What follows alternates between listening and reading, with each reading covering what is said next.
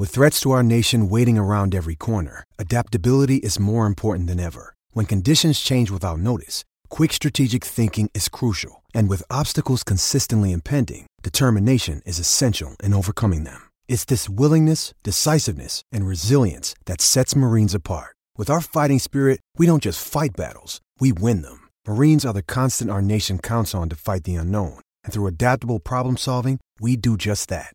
Learn more at marines.com.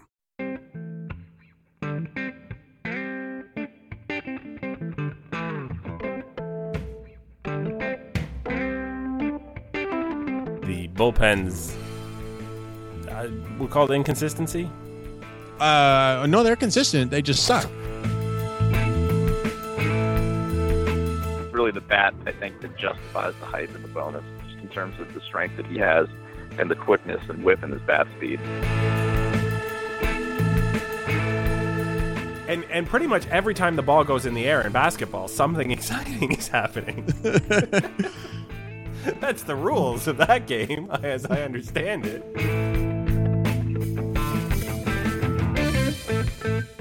And welcome to episode number 21 of Artificial Turf Wars, where our hitters shift on the defense. I'm your host, Greg Wisniewski, and I'm joined tonight by Josh Howsam. How is Joshua this evening? I'm good. How about you? Oh, good. We're back from the All Star break. Jays have been on the road, literally the only time they've been on the road all July, which is just weird. And uh, I don't think we knew that last week that it would be that weird. so I apologize for all the people we misled about the schedule. Uh, this week we're going to talk about that road trip a little bit, uh, the problems with the bullpen. What is Stroman a enigma wrapped in a mystery? Um, Will the Blue Jays be in first place by the time you listen to this? I don't know when you're listening to this. Uh, there's some people coming back that are going to help get into first place. We have an interview uh, regarding the trade deadline speculation. And yeah, well, it's more about prospects that could be involved in potential trade deadline deals. Fair enough. It all depends on your perspective. Uh, we, of course, have the usual raft of questions. A do over for Jon Paul Morosi. And Josh is going to tell you why you should cheer for the Yankees. Stick around for that. I'm Yeah. I'm excited. Yes. Uh, yeah. It's tongue in. No, it's totally legit. yeah, Um, absolutely. So, So, just before we get going, I would like to apologize because last week I suggested the Jays play the, the Mariners and the Padres on the road. That is obviously completely wrong. they will be here for Kevin Pillar bobblehead day on Sunday. So, yes, for everyone that pointed that out, my bad. I, I would like to uh, to accept the apology on behalf of all of our listeners, uh, where I whom I did not help out by correcting you.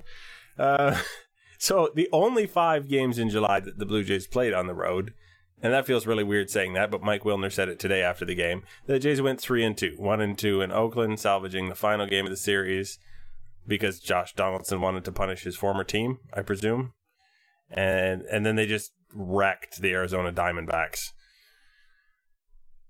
yeah, they did. they were pretty much after about the third inning of each game, they weren't in either game. Yeah, I mean, the first one looked like it had potential to be something just, you know, because of some recent lack of performance in when it comes to holding leads, but yeah, they they did what they were supposed to do against the second of the two bad teams. Yes. Do you do you want to touch on how? I just I think the Blue Jays slogan should include "Never Oakland." Just never go, never go there. You can play them, but don't don't ever go to the OCO. I cannot remember a series I that they came out of Oakland and I felt good about what had just happened there. Now watch, we'll go back and find out they swept in there last year or something like that. I believe actually they got swept in a four game series last year. I could be wrong. there you go. But uh no, I mean it's with its crazy dimensions, it's a park that can do weird things to you, especially if you're a team that's built on power the way the Blue Jays are. Although they didn't really have a ton of trouble scoring runs in that series. I mean, they scored seven runs, four runs, and then five runs in the three games. and they gave up a decent number of home runs. Like it wasn't trouble for the Oakland batters. A, a, a team that is just abysmal at hitting didn't have any trouble scoring runs either. No, no, they didn't. So uh, Arizona is a team that is run by a whole crew that appears to be very tied up in the old school mentality. So Dave Stewart is GM. Tony La Russa, what is his official title? Is he President. president? Just president. Um, Chip Hale is the field manager, and Chip Hale couldn't possibly be anything but old school with a name like that. they look like a team that has is about to be left in the dust of a lot of other teams for a long time. When I when I look at the guys they have on that roster, Well, I mean, talk about a screw up management of a team too. I mean, they traded the number one overall pick, their first round pick from two years ago, and another good player in Inciarte for a guy they just optioned to the minors, Shelby Miller. that's so bad. That's just that's burning money and talent all at the same time. It's tough to do both. Usually you burn one or the other, right? When you sign a free agent or when Yeah. you trade somebody. But it's funny too because you look at this team. It's like they've got Jean Segura, who's hitting really well. He seems to have rediscovered himself. Paul Goldschmidt is Paul Goldschmidt, and Jake Lamb is crushing the ball. But the rest of their team just isn't good. No, I mean they they, they picked up Michael Bourn and he's playing every day, isn't he? He's batting second. This was a guy who was DFA'd by two different teams in the last two years, if I'm not mistaken. No, no, no. Two different teams this year. This year. well, so okay, well that's enough thoughts about yeah Arizona. Arizona and the Twins are are birds of a feather, aren't they? yeah, they really are. Uh, Twins who just fired their GM finally. I mean, there's no reason that Terry Ryan lasted as long as he did, but it seems like they're finally realizing, hey, this isn't working right. But this is a Blue Jays podcast, so we'll get back to that a bit. Um, it was interesting watching like Darwin Barney hit a ball at the top of the fence in left center field. I mean, the ball must really fly in Arizona. It's a str- strange environment. It, it's one of the higher elevation parks. It's not mile high, but um, I remember it, it is like one of the top five elevations in MLB, and that does have some effect. I'm sure the And it, heat. it is a massive home run park too. I mean, it, Yeah. it was sort of tongue in cheek saying it must fly because it does. uh, I'm sure the heat doesn't uh, hurt it at all either. The constant oppressive heat outside. They they cool the ballpark to 80. That's a that's Wow. air conditioned. Yeah. anyway, so Uh, so the Blue Jays did have a three and two road trip, and once again, the issue that was revealed was the bullpens. Uh, we call it inconsistency. uh no, they're consistent. They just suck. I mean, in the first game, Stroman had a meltdown, which we'll get to in a bit. But then, of course, they gave up a run to lose. The second game, it was you know the bullpen was fine. Third game, Chavez comes in, blows the game. You know, and then yesterday, or, or this we're recording this obviously for after the second game of Arizona, uh, Sanchez went seven, and then they went Grilli, Osuna, the two guys who can get it done. And then today, Stroman went eight, and they still gave up three runs in the ninth because Cecil still sucks. I mean, it's really it's shocking how bad he has been even since coming off the DL. Yep, he had found his curveball, but apparently he lost something else. I mean, he's he was the guy that was supposed to make this bullpen go. You had Osuna, who was going to be the closer, and everybody knew that. And then you drop down to Cecil in the eighth and Storen. I mean, obviously Storen hasn't been good, but there were other relievers, righties that could take over, like Floyd or Chavez or whomever. But the one lefty they were counting on was Brett Cecil, and he's just been objectively bad. Yes. And, there, every time I think, okay, well, you know, this is an outing to start putting it on the right track. He, even if it doesn't in garbage time like it was today, he Mhm. gets an out, he allows two singles, and boom, home run, and he's out of the game because uh, Mr. Gibbons isn't going to let him sort it out there on the mound, and it's suddenly not garbage time anymore. Um, Yeah. but there's there's been a lot of runs uh, in every possible situation from Brett Cecil, an out here and then a run there, and and you can't.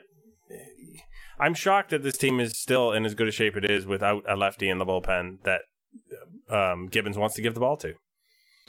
Yeah, and uh, obviously the other option that could be coming is Franklin Morales, but even he's not doing that well in Buffalo. And I wouldn't be shocked if they just released him because he can only stay down for a few more days because then his rehab assignment will be up and he can't be optioned. That's a bitter pill. Yeah, so I mean, who knows? I mean, but the left-handed re- relief is definitely something this team needs to address because it's just been terrible.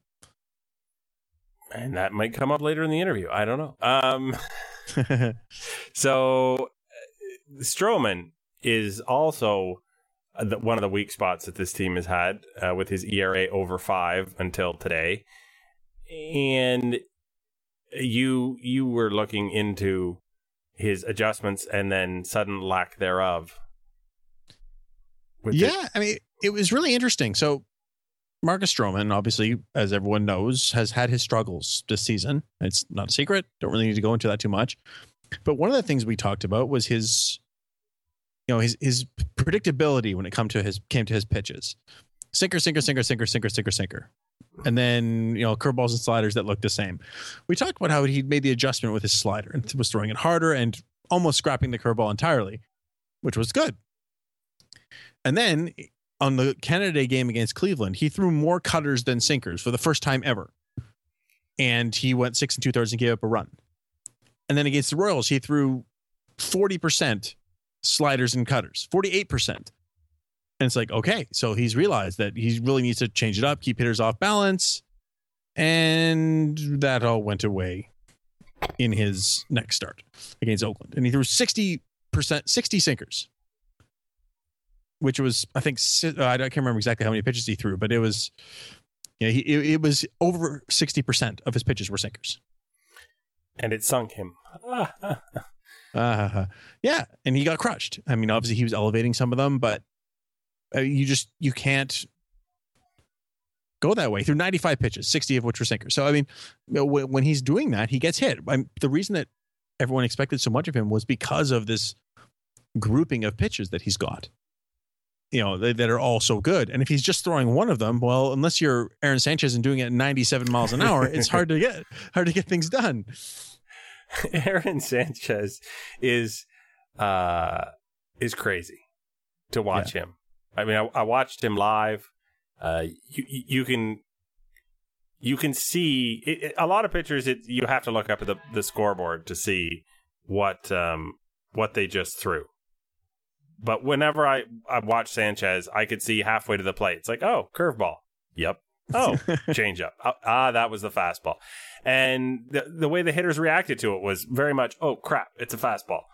Um, yeah. So all that going on with Sanchez is it's such a, a huge contrast. Um, it's amazing that he throws as many fastballs as he does, and they still cannot square it up. Well, Which- I mean, yeah. I, I I just want to finish with Stroman quickly because you were Yeah. talking like what Sanchez can do this, right? He still makes minor adjustments. Sanchez, uh, you know, I wrote a piece for Baseball Prospectus Toronto about this. Like from when he's facing a team a second time, he does work differently, which was interesting to see. Even when he dominates in the first time, it's like, well, let's give you something a little different. But Stroman can't do just a little different, right? Because he Right. doesn't throw 97 like Sanchez with nine inch break.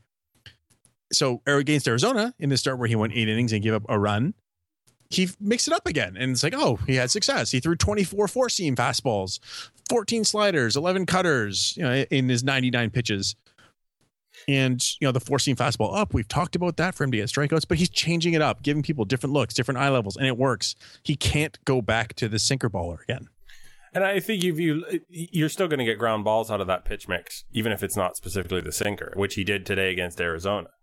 Um, Sure. And the other thing is, if you want a guy who uses a, a wide variety of pitches to achieve, uh, you know, a, a- good end, he doesn't really have to look farther than Jay Happ to do that, does he? Well, I mean, J Happ is the perfect example. His stuff is nowhere near as good as Stroman's, but he's so unpredictable with what he's going to throw that he's able to get outs. And when you add in this stuff, it makes it even easier to get out. So stop just throwing sinkers. well, he appears to have. We're we're heading in a direction that you you have to like. It's it's not it's not a ballooning ERA all the time now. So we'll see if he uh, if he tightens it up as as August approaches. yeah, his ERA's under five now. Woo! uh, okay, so the Blue Jays are getting closer to first place.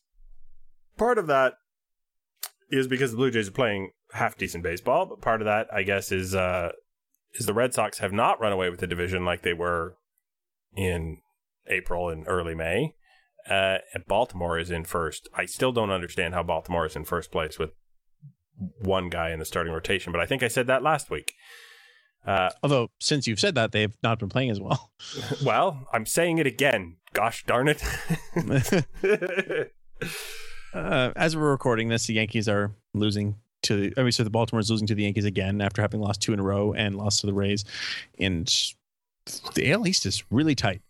So as we're recording this again, Baltimore and Boston are both playing. Boston is winning eight nothing, so they're going to win that game. Mm-hmm.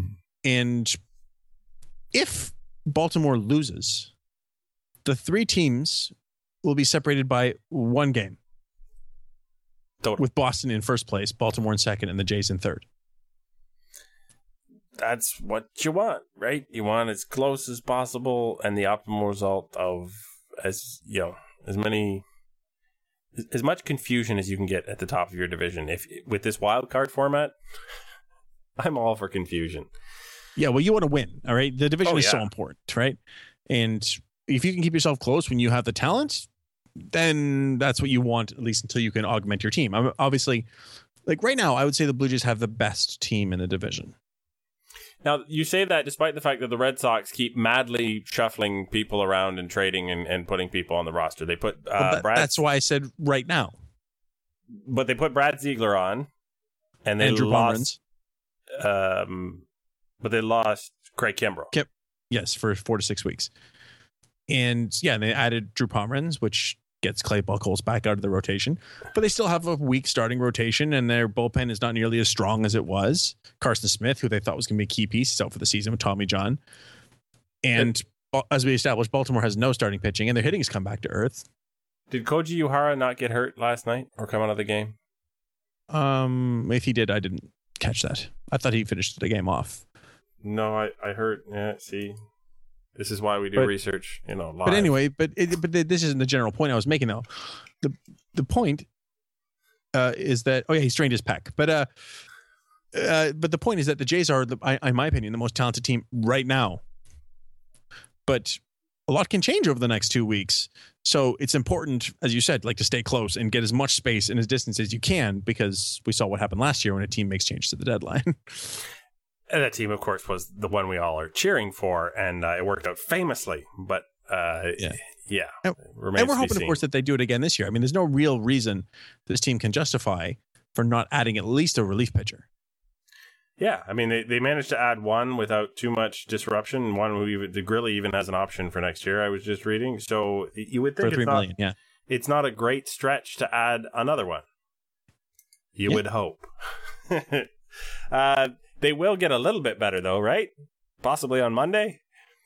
yeah. It sounds like Jose Bautista will be back for the start of the San Diego series, which is amazing news. It sort of came out of nowhere. It's like, oh no, we don't know when he's going to return. We don't know when he's going to return. He's going on a rehab assignment. He's going to be back Monday. Okay. he is so angry at his toe that he hit a home run in his first at bat in Dunedin. yeah, Because we know when Jose Bautista is angry, he hits home runs. that's definitely his mo. But I mean, that's a huge reinforcement if he comes back and is playing at full strength when he comes back because the lineup is hitting now as it is, and he's second, third best hitter in this lineup and one of the top what 15 hitters in the game. Yeah, and and this lineup has not really missed a beat without him there. I'm not complaining yeah. about him coming back. I just it's amazing that they've continued to score runs and move the line. It's fantastic. Which makes you think what they can be with him in it, right? Yeah, fingers crossed. yeah, Uh, of course. and- but I mean, Tulowitzki still continues to hit. Right? Yep. Oh yeah, I'm not complaining. Uh, Yeah, so- we do have one other mystery, uh, possibly returning to the big club, and that is the formerly suspended Chris Colabello has begun taking swings in the minor leagues. His situation is very interesting. I mean, as you mentioned, suspended for steroids, and that means he cannot play in the postseason. And the reason that that's important is because, I mean, okay, obviously you have to get there first, and that's where he could be coming into play if he starts hitting in the minors, and you know he is. But you don't want a guy who's a key cog in your lineup who all of a sudden you have to take him out when the games start to matter the most. Mm-hmm. I, I mean, that's probably the reason why that that adjustment to the uh, suspension rule came into play, right? That was uh, the debate was about what, whether Melky Cabrera would come back for the Giants, right? Yes, that was right before he was the free agent. Yeah. Yeah, and then they said, okay, next year you can't. It's not even going to be a debate. You can't bring him back. Um, yeah, it's kind of a weird rule, but yeah, it, it does produce that. If you, if you get a, a lineup that's clicking and it's got Chris Colabello in it every you know two out of every three days because he's a better option than Justin Smoak at first base. All of a sudden he disappears, and now how rusty's Justin Smoak in September if if that's what you did. Yeah, and especially with Justin Smoak too, because there's a big difference between his performance when he's playing every day and when he's not, when he's playing, you know, every few days with Edwin at first and whoever. He's just much worse when he's coming off the bench because he's a guy who doesn't make contact that much as it is.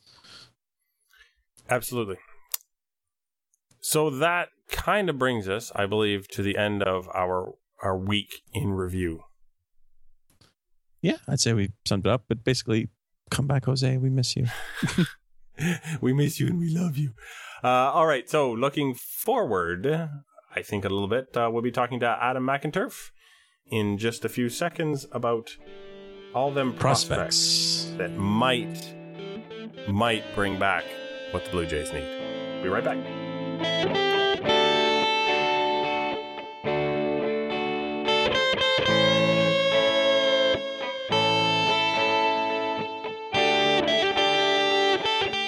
And we are pleased to be joined by Baseball Prospectus's own Adam McInturff. Uh, Adam, welcome to Artificial Turf Wars. Hey guys, thanks for having me. I'm happy to be here.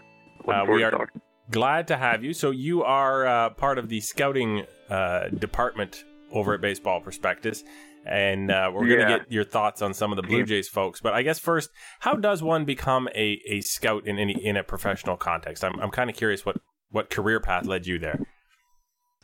Well, I, I think it's different. Uh, maybe what led, like, what led me there is not. It's not like the way that I became a scout was the one unilateral path that people become scouts. Um, it's an interesting, I think, kind of subset of the baseball operations community because there are a lot of different uh, avenues. I think they kind of get you to the same end. So uh, I don't know. Do you mean how to? Do you curious? You know, how do people get into scouting, or how did I personally get into scouting? Oh, you How did you get into it? Okay. Um, well, me personally, uh, I think that I, I was good enough at baseball to play with young men that were very good, and thus I realized that I was not great.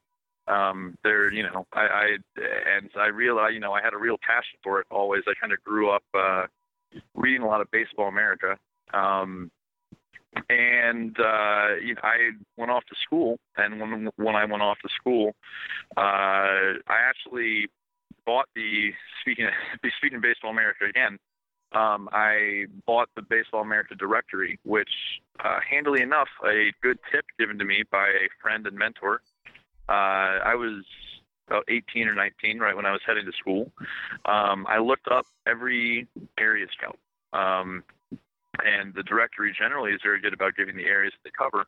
And where I was going to attend college, that being the University of Kentucky, I tried to initiate correspondences uh, or correspondence. I don't know.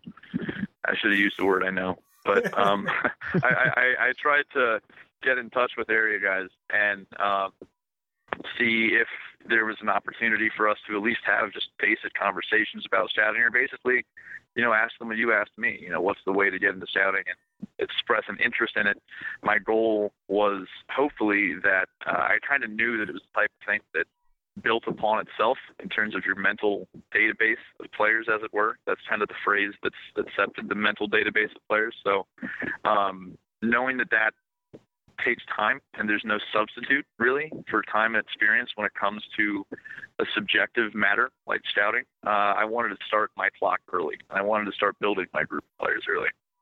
So I was lucky enough to help out an area scout as an associate scout for two years. Um, then after my sophomore year, I took one of these internships where you know you you're a video intern and you spend a lot of time with a video camera, as you would imagine.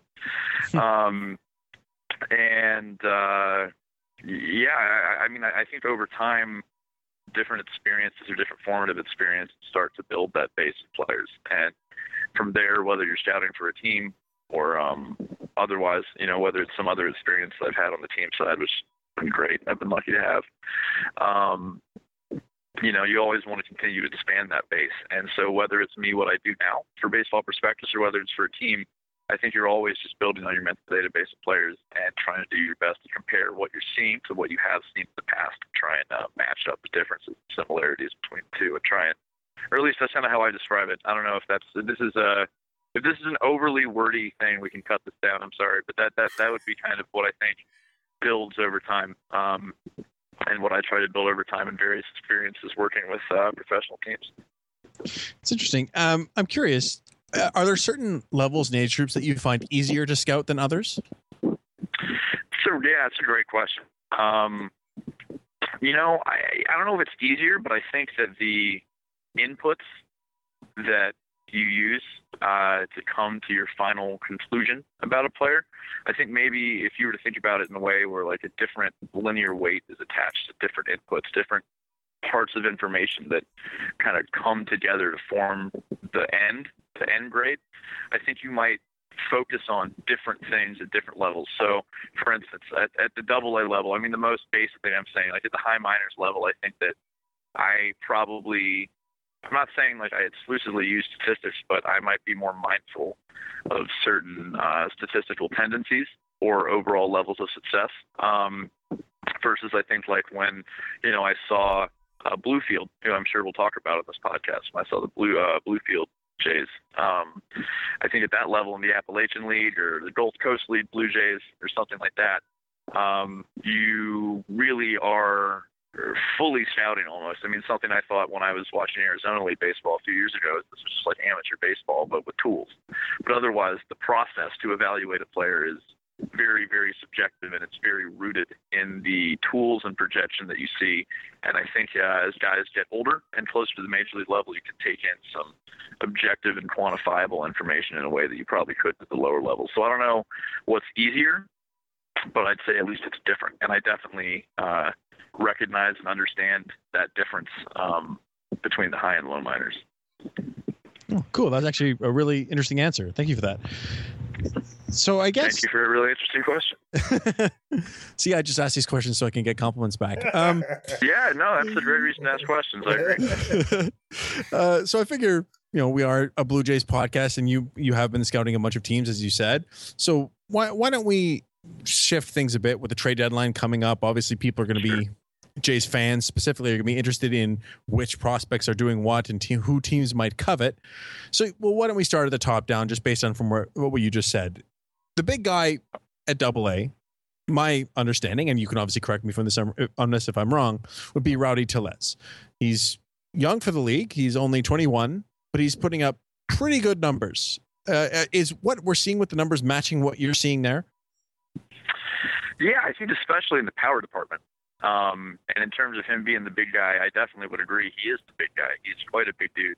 Um, he's, you know, a 6'4", 240 pound corner type of profile, and uh, he's left-handed. And when you have that type of size and uh, you know, I think natural leverage in your swing. I think he's been a guy since the amateur days. I saw him play in high school, and I saw him play this season as well. And uh, he's always had a feel to hit, and it looks like he really enjoys hitting. And he uh, has had a professional demeanor in the box for a long time that has uh, outshadowed his actual age.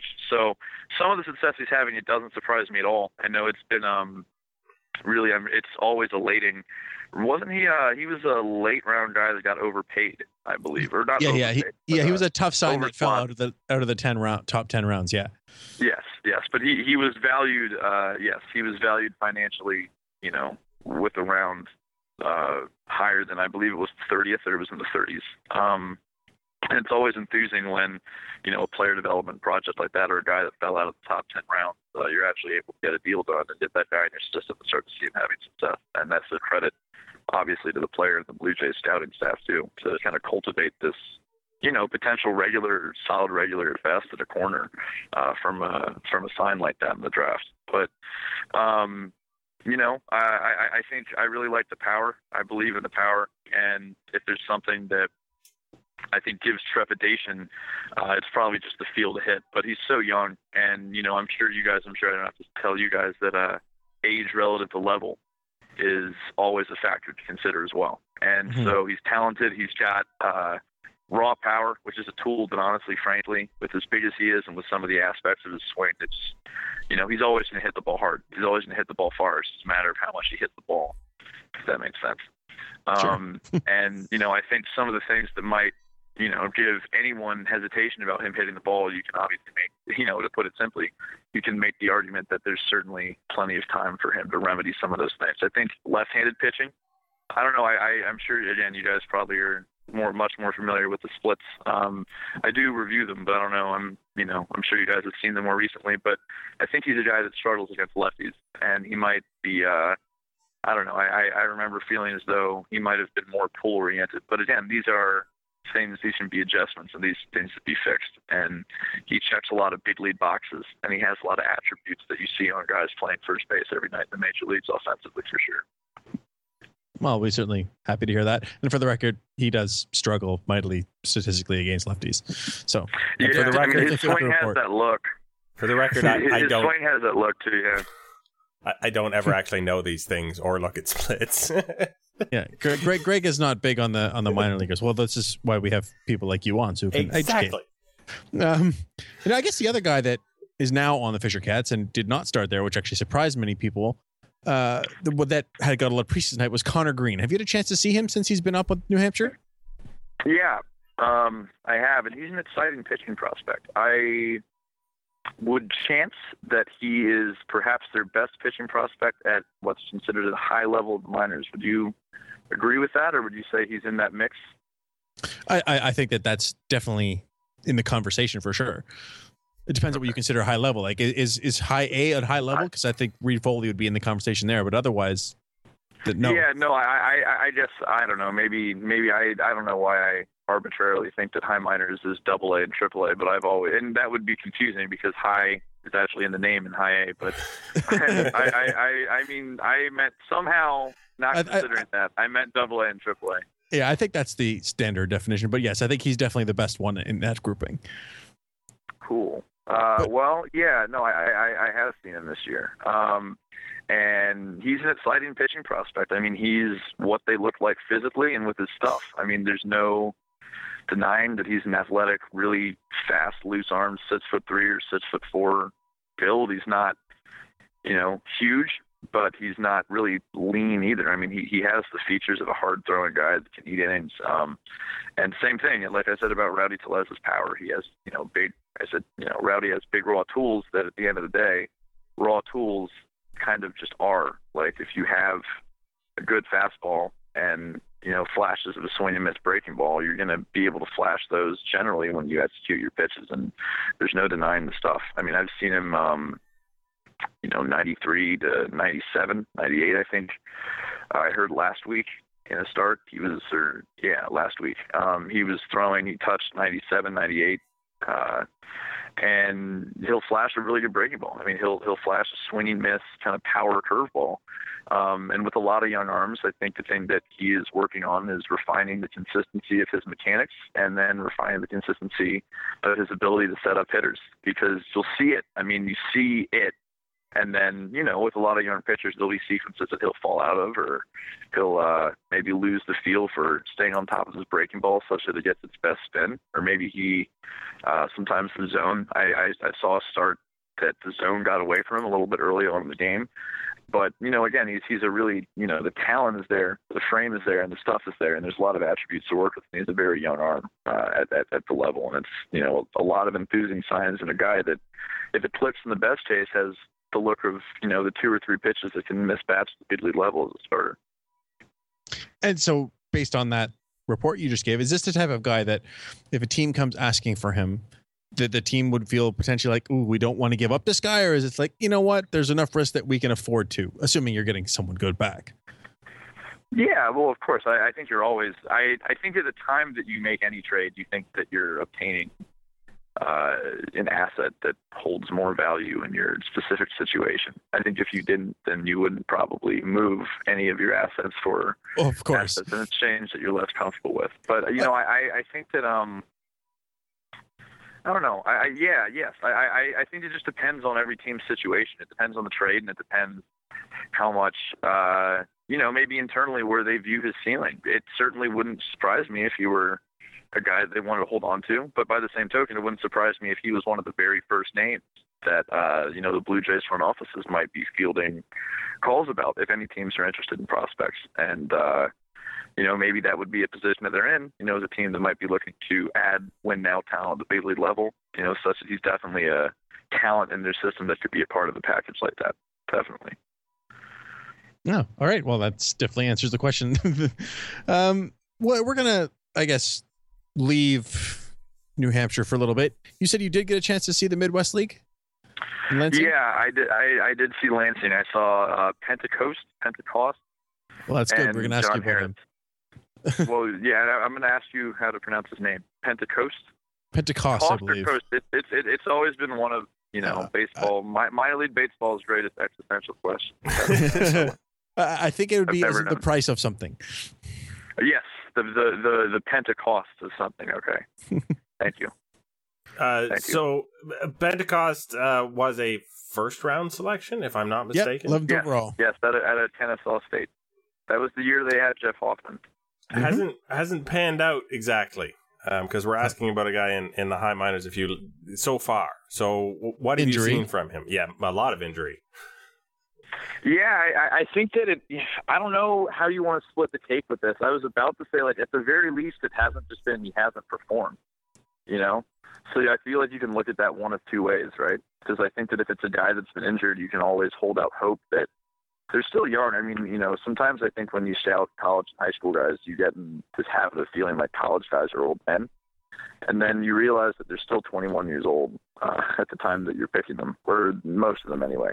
20, you know, 20 to 22 years old, most of them 21. So that's still, in the grand scheme of things, uh, is you know fairly young for a minor league player. And there are plenty of 22 year olds. I believe Rowdy Tellez is right around that age that are just in Double A.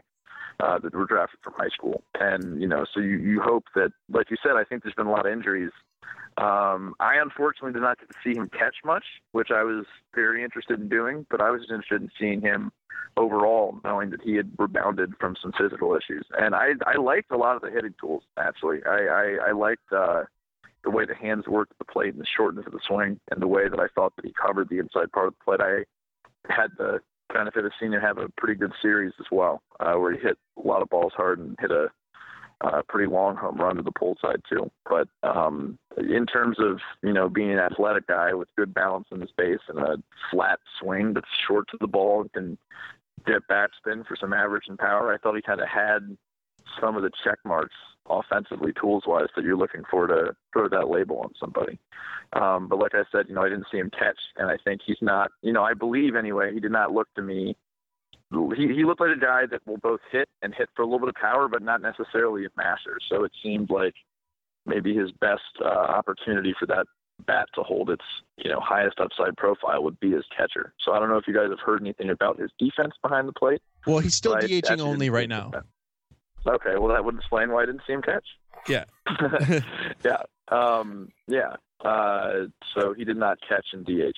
He just, uh, you know, DH. But I like the hitting tools. I mean, you know, I I liked some of the hitting tools, and it was a guy that if I were a scout and I were to be writing up a report, I would, you know, take note of the fact that despite the fact he had some injuries and he was a first round college guy that still is in Lansing, I would at least take note that uh, maybe he's one of the guys that shows some of the tools offensively that gives you the hope that if the injuries are behind him, he can put some things together pretty quickly and make up time.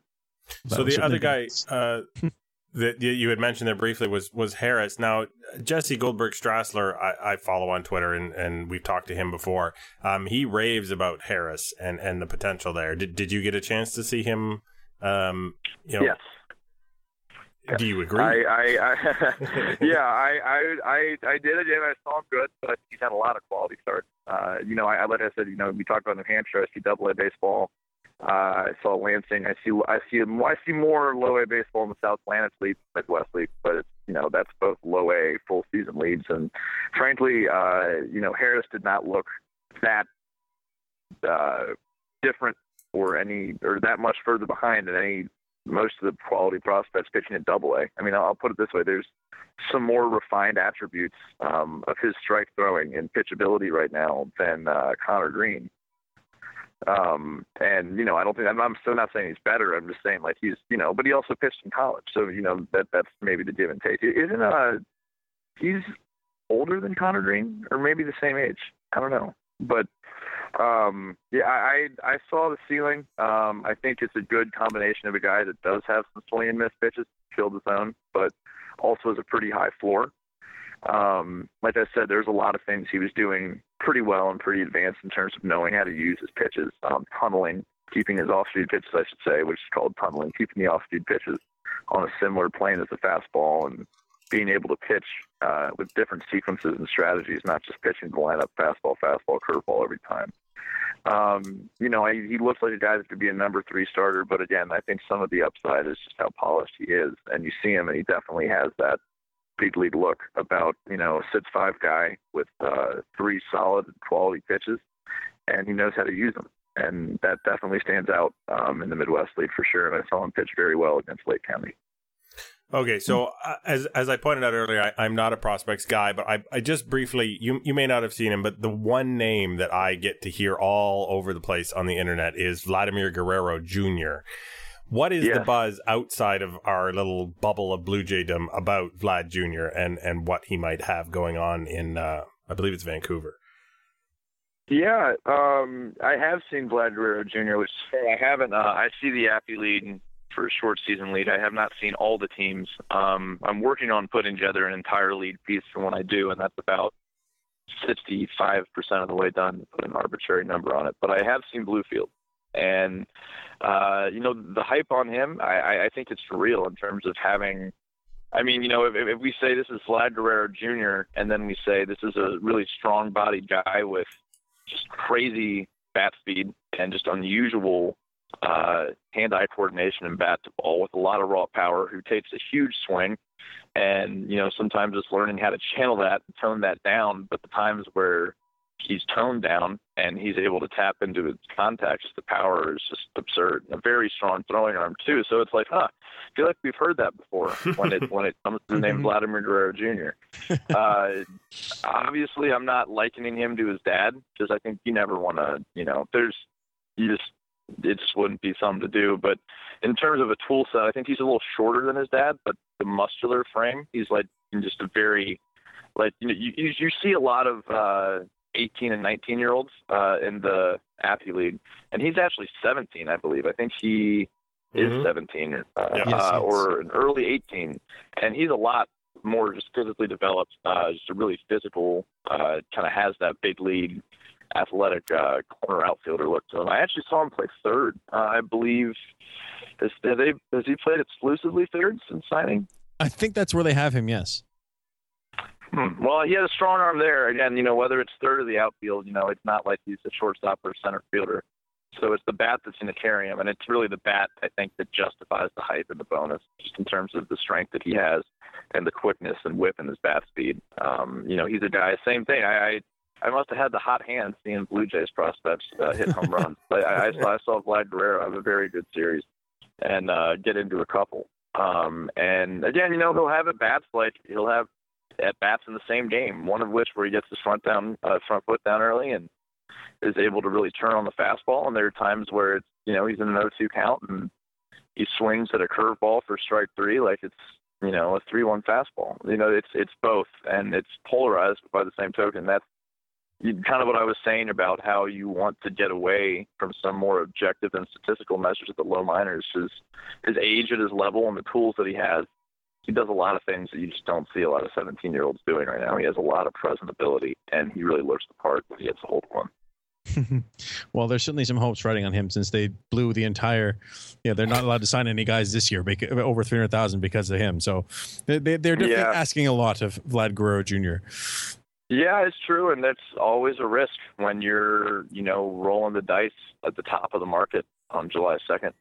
You're always, you know, you're you're, you're gonna. There's plenty of uh, high dollar guys that have come from the international signing period and from the Dominican, Venezuela, and others in Latin America, and they haven't panned out. And there have been guys, you know, that get paid a lot and it does pan out, and there are guys somewhere in between. So um, that's always kind of a risk that you take. But he does have you know, I, I saw him and Adrian Rondon is another um, impact or considered impact uh, seven-figure international signing. He's also 17, and you know I'd say both of those guys showed the reason why there aren't many 17-year-olds in the Appy League except for these top dollar ones. Just there are things about Vlad and the others that stand out when you're at that age and that level. Hmm. well, that's pretty cool. So before we let you go, though, is there someone Yeah. that that we, as you know, people who follow most of the big league team and pay attention to prospects, but no, that aren't like the big names that someone has stood out to you? Yeah, a guy that's been getting a lot of buzz. Uh, we where, where have we gone? We've gone Bluefield, West Virginia, and New Hampshire. So we'll go to we'll go to Vancouver. Um, uh, the Canadians in the Northwest League. There's a pitcher named Justin Maese that uh, is that the pr- I believe that's the correct, pr- correct pronunciation, right? I'm pretty sure that is right. Yes. Yes. Okay. Just you know, double checking. Um, yeah, uh, he's been terrific. He's been a projection right-handed guy, uh, high school right-handed kid, and you know, same thing. Like maybe to different degrees, but like when you're dealing with top of the market uh, international 16-year-olds, when you're dealing with high school pitching, um, and as you know, the Blue Jays have demonstrated an affinity for high school pitching, uh, you know, for uh, some time, I would say, it's safe to say. Um, he's one of the prep arms, like Conner Greene, too. He, Conner Greene was not a first round guy, was uh, but uh, a guy that really projected large and took steps in that positive direction. So often with that demographic, you see, quote, projectable guys that don't do that much more projecting out. But uh, Justin Maese, I've heard, has come a significant ways. He, uh, I don't know if you guys are familiar with him. He was a high round pick from them from rural Texas, or fairly rural Texas, not the Dallas Metroplex area or another area. I believe in West Texas. And Yeah, from El Paso. uh, yes, yes, a three sport athlete. Um, and you know, same thing. I, I- I think in in high school he was uh you know, live arm guy with a good frame that flashed some stuff and flashed athleticism such that you thought he could make adjustments. But he's made a lot of those adjustments and everything's up. The stuff is up. I I, I have not seen him. Um I've heard though, and it's easy to believe, and I've heard from a few people that he's been uh picked up on his fastball to the point where he's now anywhere from 92 to 95 or 96. And it's a very lively pitch uh, to the Denny. He is athletic and he's pretty smooth with the way his arm works over the top. Um, he's showing the ability to make guys swing and miss with a breaking ball, uh, a hard, tight slider, uh, and actually throwing a slider pretty hard for a kid that age too, throwing like a real mid 80s power slider um, that really, you know, is flashed pretty good at times. And he's throwing a lot of strikes. And for me, this is just a personal thing, but when a young pitcher, I believe, yes, this is his first full season of professional baseball. He was a 2015 draftee, and uh, I guess he started in extended if he went to Vancouver. But when a young kid like this is able to both have athleticism on a big lead looking frame, has some stuff, and throws strikes, I mean, I think that's where you know projection and pop up guys come from. That become go from having tools to being real big league prospects, and I think he might be one of the guys that makes that jump for them this year. We'll have to Oh, keep our eye crap. out for him.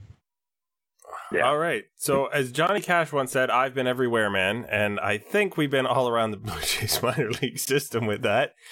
Uh, we, yeah, we did. Yeah. at this point, I usually give our guests an opportunity to plug their Twitter handle if they wish to do so. Do you wish to do so? Uh, well, I, I guess when you when you put it like that, when Where- you put it like that, uh, yes. Well, I, I, I do have a Twitter, um, which I'm getting. You know, I'm getting better at. I, I was not much of a Twitter guy previously before this, but yes, Twitter. Um, W Adam underscore McInturff. Um, M C I N T U R F F. I don't know. I, I think spelling is helpful with the last name like that, but um, it's been really fun to work with a great group of guys here on the BP prospect team, and we just released our top 100, uh, top 50, I should say, top 50 midseason prospects, and that was a really fun collaborative effort lot of work went into from all of our guys, and that's something that I know we're proud of. There certainly were plenty of these Blue Jays prospects either on the list in consideration. So, All right. Um, we appreciate you dropping by, and uh, hopefully we'll we'll have you on again soon. okay, thank you very much. Glad All right. be here. Thanks. Take care.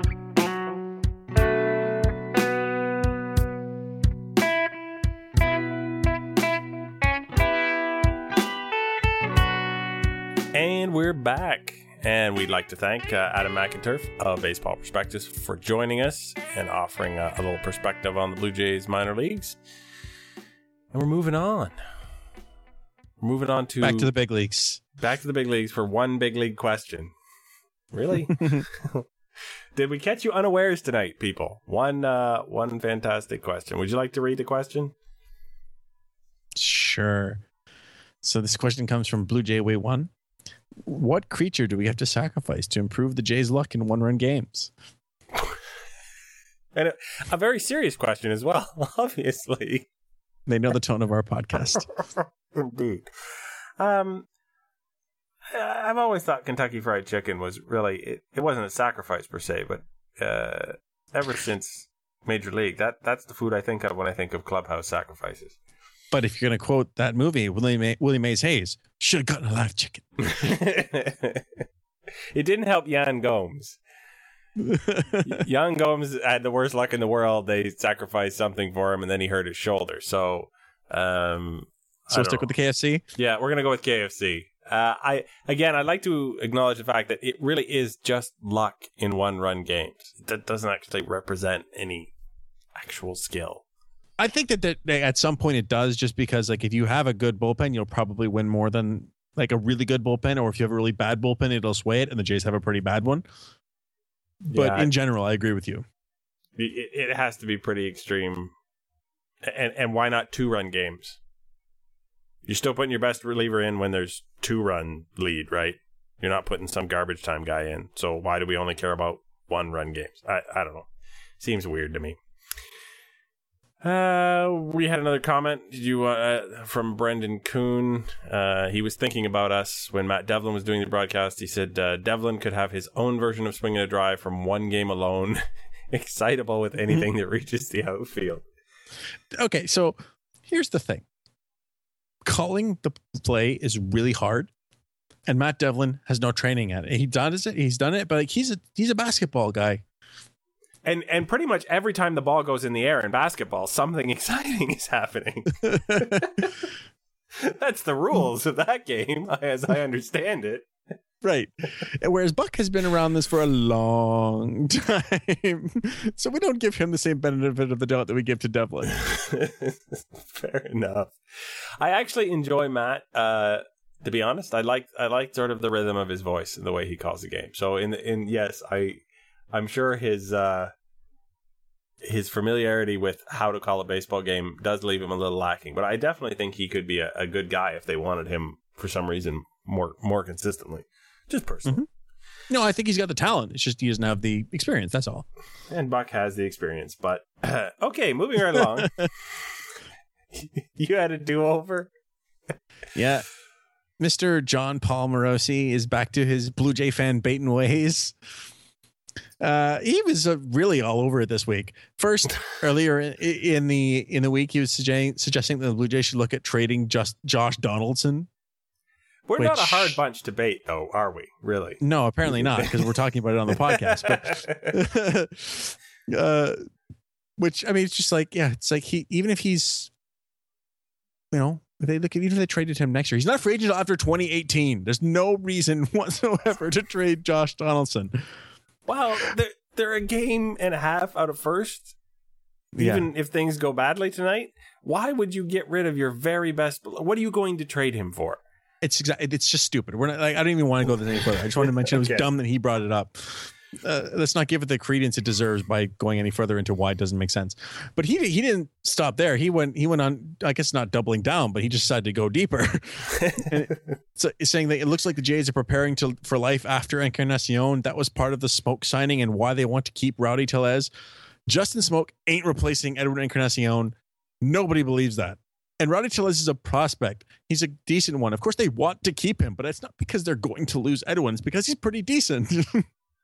Uh, it goes on. It was they report, of course, once again on the All Star break. They report that Edwin isn't negotiating in season, like it's news. it's, it's not news. It was in spring training. Edwin said, "I'm not going to negotiate during the season. Thank you." Okay. I guess we're done here. Why has that come up at the All Star break? That makes no sense at all. Uh, it's just people know that Jays fans will read anything, and Jays idiot podcasters will talk about anything. and then people will listen to Jay's idiot podcasters talking about anything. This is the best. We Like, should what do are this. these- are these jerks doing a do-over? Jeez. All right, so yeah, uh, Jon Paul Morosi, your do-over is if you stop talking about absolutely Dumb illogical things, Blue Jays might do.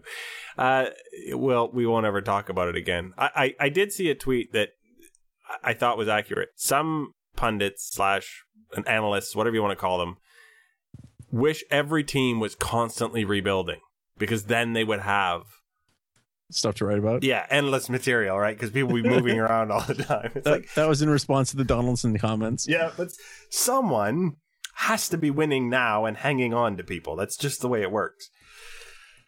Ah, all right. Yeah. So, as a final point here, I'm going to give the floor over to you because you explained briefly to me, but I'd like you to go in as much detail as necessary as to why it's important that people come to peace with cheering for the New York Yankees. Yeah. And this is a hard thing for people to wrap their head around, which I understand because the Yankees have been the enemy for ever. Is, is that right? Since Yeah. the Jays have existed? The evil empire. Right. Exactly. Well, there's a couple reasons that everyone should be cheering for the Yankees right now. First off, they're playing Baltimore at the moment. So Baltimore's in first place, and they're going to be playing the Red Sox a bunch, and they're not a big threat. These are the obvious reasons. But the other reason is that the Yankees, they face a lot of pressure to win. And they don't have a team that's probably good enough. But if they're even within striking distance of the postseason, it's going to be really, really hard for them to justify selling.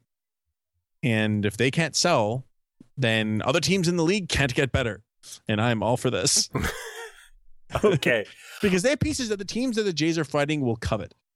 yes, they have relievers who throw 105 miles an hour. Yeah, and they've got Okay, some outfielders for say Cleveland. They've got a couple of mediocre starting pitchers that are still better than Boston's guys. I mean, yeah, Yankees Red Sox trades are rare, but that doesn't mean they don't happen. So yeah, I'd, I'd I'd like them to stay on the fringes just so that they blow it and then realize on August second that oh crap we should have sold.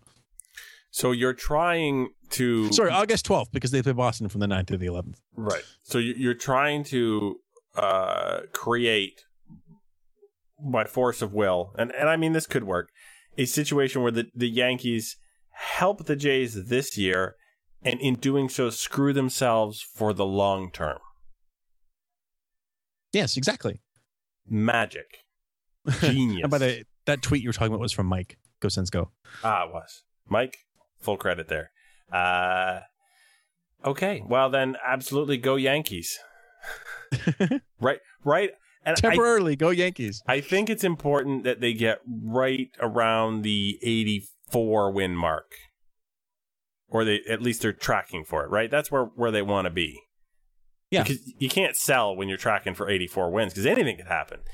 Exactly. Of course, it probably won't because after 10 years of being too old, the Yankees appear to have finally gotten too old. but they're still holding on as of the podcast ending. It's two nothing against the the uh, the Orioles through five. If they can get through one more inning with that lead, they can go to Betances, Miller, and Chapman, who threw 105 again. By the way, Again. Like he, broke- he, he tied his own record for the fastest pitch ever at 105.1. like it ain't no thing. I don't Yep. even yeah, it just blows my mind.